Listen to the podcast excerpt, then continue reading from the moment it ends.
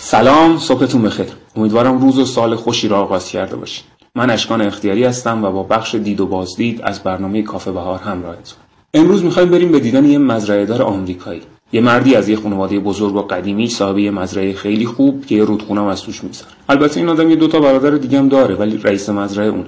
بیشترین سهم مزرعه مال دخترموش خوانیتاست که اون باهاش ازدواج کرد. این آدم باب کوین یا رابرت هاولی کوین خیلی به شطرنج علاقه داره. عاشق اینه که روی صفحه شطرنج با یه حریف خوب و قابل دست و پنجه نرم کنه. حریفش یه آدمیه به اسم جیک پپر. یه کارگاه 58 ساله زن مرده که حداقل 15 سال جوانتر از سنش نشون میده. به خاطر موهاش. به خاطر موهاش جوانتر نشون میده. اینو رفیق نویسندش ترمان کاپوتی میگه.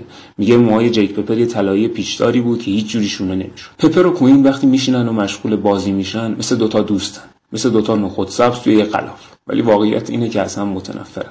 خندیدن باب نگاه کردنش حرف زدنش همشون برای جیک عذابه. ولی اون این عذاب رو تحمل می‌کنه تا به باب نزدیک شه تا اونی اشتباهی بکنه و بتونه گیرش بندازه. نفرت جیک از کوین مثل نفرت یک کارگاه از یه قاتله ولی عصبانیت کوین از جیک فرق داره. اون از جیک پپر عصبانیه مثل یه خدایی که از یه بنده گستاخ و متمردش ناراحته. مثل خدایی که از یه بنده ناسپاس از یه بنده که کارهای خدا رو درک نمی‌کنه و توشم فضولی می‌کنه ناراحت جیک پپر فکر می‌کنه باب کوین یه قاتل سریالیه و حداقل مطمئنه که هشت نفر رو با نقشه خیلی خیلی حساب شده و دقیق کشته. جالبم اینجاست که هر بار برای آدمایی که می‌خواد بکشه یه تابوت دستساز میفرسته. یه تابوت کوچوله خوشگل از جنس چوب بلسان که یه عکس یهویی هم از اون آدما توشه. جیک پپریش مدرک محکمه پسندی برای کشوندن کوین به دادگاه نداره. دستش خالی خالی. کوین تو اون شهر کوچیک کلی محبوبه. خانواده‌اش با نفوذن خودش قهرمان جنگ میگن توی جنگ جهانی دوم تنهایی بیشتر از بمب هیروشیما ژاپنی کشته. ولی با همه اینا جیک مطمئنه که باب کوین همون قاتل دقیق و بیرحمیه که نه تا مار زنگی دیوونه شده رو انداخته توی ماشین یه وکیل و زنش. مارایی که بهشون آمفتامین تزریق شده بوده و دیوونه بودن برای همین هم انقدر اون دوتا بیچاره رو نیش زدن که کله هاشون مثل دوتا بادکنک سبز باد کرد.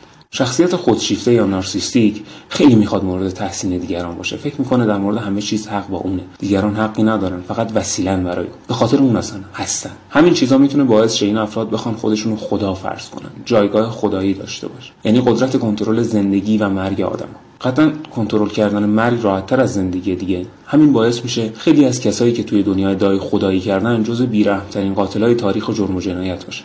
یا آدمایی مثل چارلز منسون جیم جونز و خیلی دیگه. راوی داستان ترومن کاپوتی که نویسنده کتابم هست وقتی اولین بار کوینو می‌بینه حس می‌کنه این آدم آشناس براش. اول نمی‌تونه بفهمه کجا دیدتش. ولی کم کم یادش میاد یه بار وقتی پنج سالش بوده رفته دیدن یه روحانی مقدسی که شهر به شهر سفر می‌کرده و مردم دور خودش جمع می‌کرده و ادام کرده منجی. شفا برای نجات روحشون اومد. اون آدم راوی و بقیه پیروانش رو توی آب رودخونه غسل و تعمید می‌داده. سرشون رو می‌کرده زیر آب بعد میآورده بیرون. اون روحانیه که اسمش بابی جو اسنو بوده شباهت عجیب غریبی به رابرت هاولی کوین همین باب کوین داستان داشت. انگار خودش بوده یا همزادش.